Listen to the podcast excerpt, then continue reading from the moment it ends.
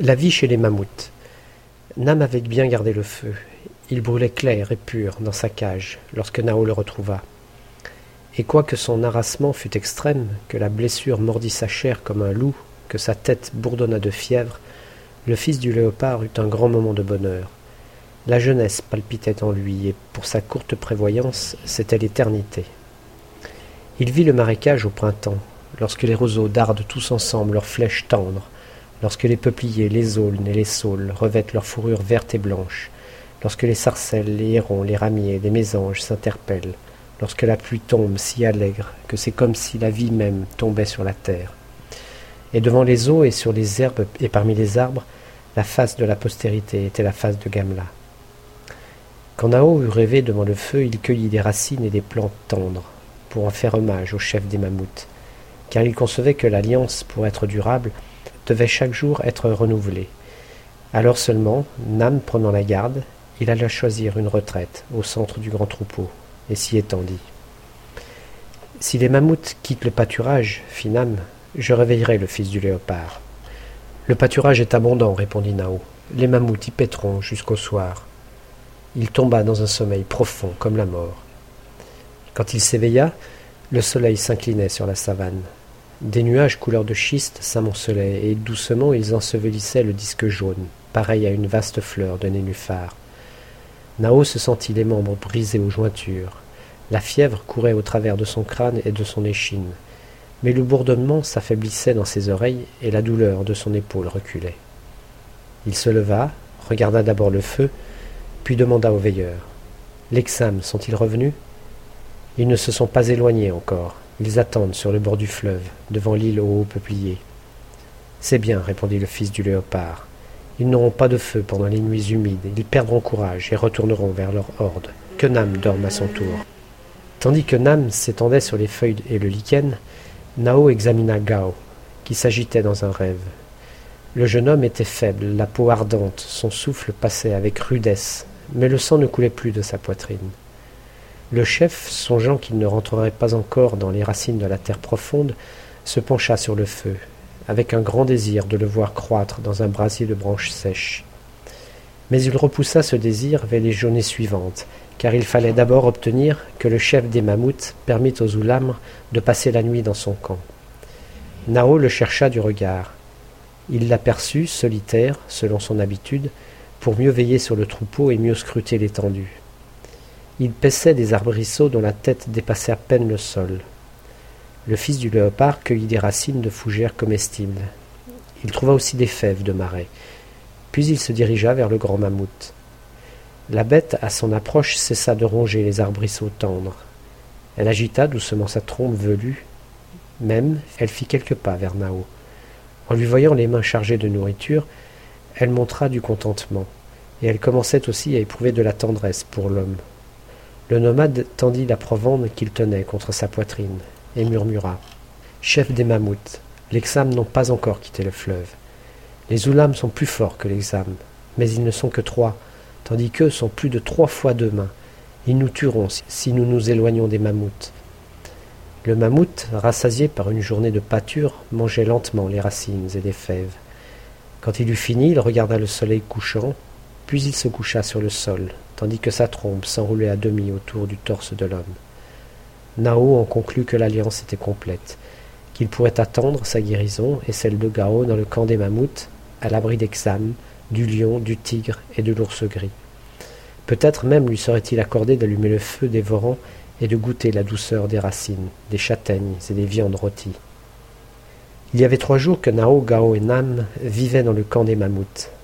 L'examen vindicatif continuait à rôder au, bord du grand fleuve, dans l'espoir de capturer et de dévorer les hommes qui avaient déjoué leur ruse, défié leur force et pris leur feu.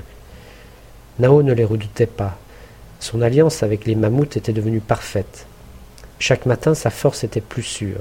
Son crâne ne bourdonnait plus. La blessure de son épaule, peu profonde, se fermait avec rapidité. Toute fièvre avait cessé. Gao aussi guérissait. Souvent les trois Oulam, montés sur un tertre, défiaient les adversaires. Nao criait. Pourquoi rôdez-vous autour des mammouths et des Oulam Vous êtes devant les mammouths comme les chacals devant le grand ours. Ni la massue ni la hache d'aucun Xam ne peuvent résister à la massue et à la hache de Nao. Si vous ne partez pas vers vos terres de chasse, nous vous dresserons des pièges et nous vous tuerons. Nam et Gao poussaient leurs cris de guerre en brandissant leurs saillets. Mais les Xam rôdaient dans la brousse, parmi les roseaux, sur la savane, ou sous les érables, les frênes et les peupliers. On apercevait brusquement un torse velu, une tête aux grands cheveux, ou bien des silhouettes confuses se glissaient dans les pénombres. Et quoiqu'ils fussent sans crainte, les Oulams détestaient cette présence mauvaise. Elle les empêchait de s'éloigner pour reconnaître le pays. Elle menaçait l'avenir, car il faudrait bientôt quitter les mammouths pour retourner vers le nord. Le fils du léopard songeait au moyen d'éloigner l'ennemi de sa piste. Il continuait à rendre hommage au chef des mammouths. Trois fois par jour, il rassemblait pour lui des nourritures tendres, et il passait de grands moments assis auprès de lui, à tenter de comprendre son langage et de lui faire entendre le sien. Le mammouth écoutait volontiers la parole humaine. Il secouait la tête et semblait pensif. Quelquefois une lueur singulière étincelait dans son œil brun, ou bien il plissait la paupière comme s'il riait. Alors Nao songeait Le grand mammouth comprend Nao, mais Nao ne le comprend pas encore. Cependant ils échangeaient des gestes dont le sens n'était pas douteux et qui se rapportaient à la nourriture. Quand le nomade criait Voici le mammouth approchait tout de suite, même si Nao était caché, car il savait qu'il y avait des racines, des tiges fraîches ou des fruits. Peu à peu ils apprirent à s'appeler, même sans motif. Le mammouth poussait un baril adouci. Nao articulait une ou deux syllabes. Ils étaient contents d'être à côté l'un de l'autre. L'homme s'asseyait sur la terre, le mammouth rôdait autour de lui et quelquefois, par jeu, il le soulevait dans sa trompe enroulée délicatement. Pour arriver à son but, Nao avait ordonné à, ses guerriers de rendre hommage à deux autres mammouths qui étaient chefs après le colosse. Comme ils étaient maintenant familiers avec les nomades, ils avaient donné l'affection qui leur était demandée. Ensuite, Nao avait appris aux jeunes hommes comment il fallait habituer les gens à leur voix, si bien que le cinquième jour, les mammouths accouraient aux cris de Nam et de Gao. Les Oulams eurent un grand bonheur. Un soir, avant la fin du crépuscule, Nao, ayant accumulé des branches et des herbes sèches, osa y mettre le feu. L'air était frais, assez sec, la brise très lente, et la flamme avait cru, d'abord noire de fumée, puis pure, grondante et couleur d'aurore. De toutes parts, les mammouths accoururent. On voyait leurs grosses têtes s'avancer, leurs yeux luire d'inquiétude. Les nerveux barrissaient, car ils connaissaient le feu, ils l'avaient rencontré sur la savane et dans la forêt quand la foudre s'était abattue. Il les avait poursuivis avec des craquements épouvantables. Son haleine leur cuisait la chair, ses dents perçaient leur peau invulnérable. Les vieux se souvenaient de compagnons saisis par cette chose terrible et qui n'étaient plus revenus. Aussi considérait-il avec crainte et menace cette flamme autour de laquelle se tenaient les petites bêtes verticales. Nao, sentant leur déplaisir, se rendit auprès du grand mammouth et lui dit Le feu des Oulams ne peut pas fuir, il ne veut pas croître à travers les plantes. Il ne peut pas se jeter sur les mammouths. Nao l'a emprisonné dans un sol où il ne trouverait aucune nourriture. Le colosse, emmené à dix pas de la flamme, la contemplait, et plus curieux que ses semblables, pénétré aussi d'une confiance obscure en voyant ses faibles amis si tranquilles, il se rassura. Comme son agitation ou son calme réglait depuis de longues années l'agitation et le calme du troupeau, tous, peu à peu, ne redoutèrent plus le feu immobile des Oulams, comme ils redoutaient le feu formidable qui galope sur la steppe. Ainsi Nao put nourrir la flamme et refouler les ténèbres. Ce soir-là, il goûta la viande, des racines, des champignons rôtis, et il s'en délecta. Le sixième jour, la présence d'Exam devient plus insupportable. Nao avait maintenant repris toute sa force. L'inaction lui pesait. L'étendue l'appelait vers le nord. Ayant vu plusieurs torses velus apparaître parmi des platanes, il fut saisi de colère. Il s'exclama Les Xam ne se nourriront pas de la chair de Nao, de Gao et de Nam. Puis il fit venir ses compagnons et leur dit vous appellerez les mammouths avec lesquels vous avez fait alliance, et moi je me ferai suivre du grand chef.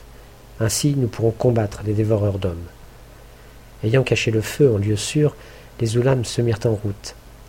À mesure qu'ils s'éloignaient du camp, ils offraient des aliments aux mammouths. Et Nao, par intervalles, parlait d'une voix douce. Cependant, à une certaine distance, les colosses hésitèrent. Le sentiment de leur responsabilité envers le troupeau s'accroissait à chaque enjambée. Ils s'arrêtaient, ils tournaient la tête vers l'Occident. Puis ils cessèrent d'avancer. Et lorsque Nao fit entendre le cri d'appel, le chef des mammouths y riposta en appelant à son tour. Le fils du léopard revint sur ses pas.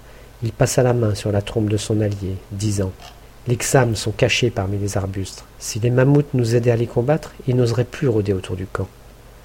Le chef des mammouths demeurait impassible. Il ne cessait de considérer à l'arrière le troupeau lointain dont il menait les destinées.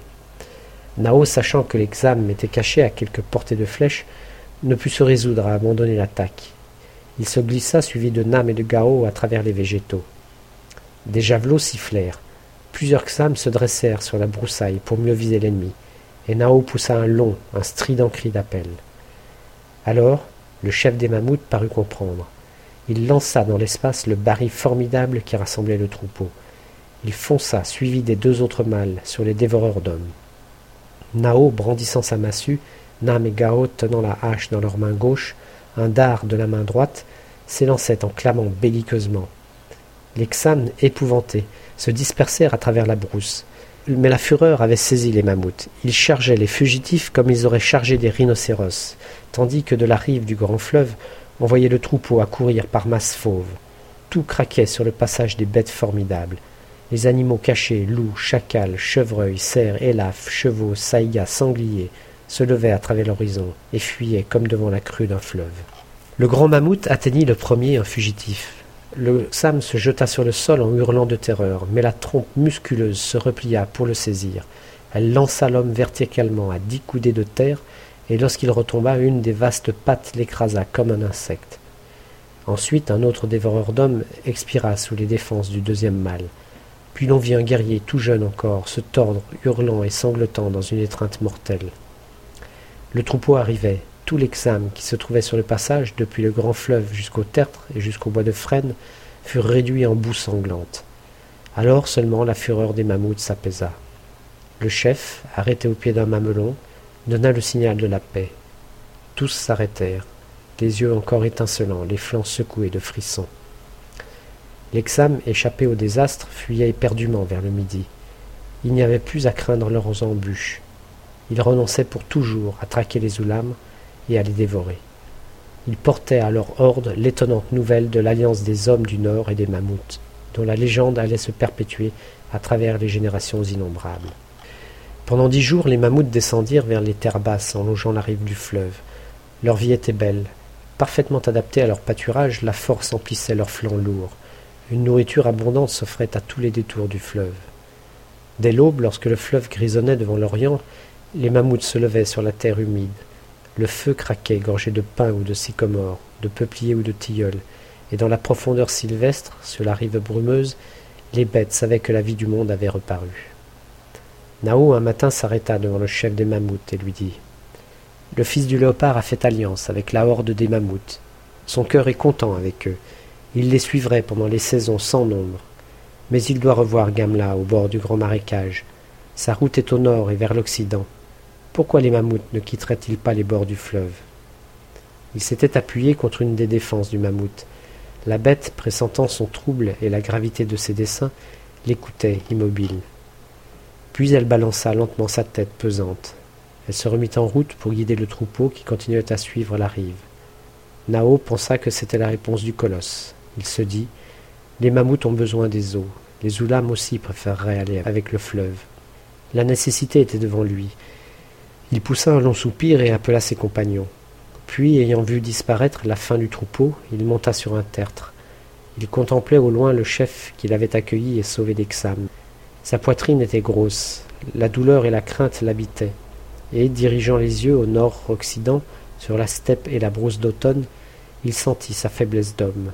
Son cœur s'éleva, plein de tendresse, vers les mammouths et vers leur force.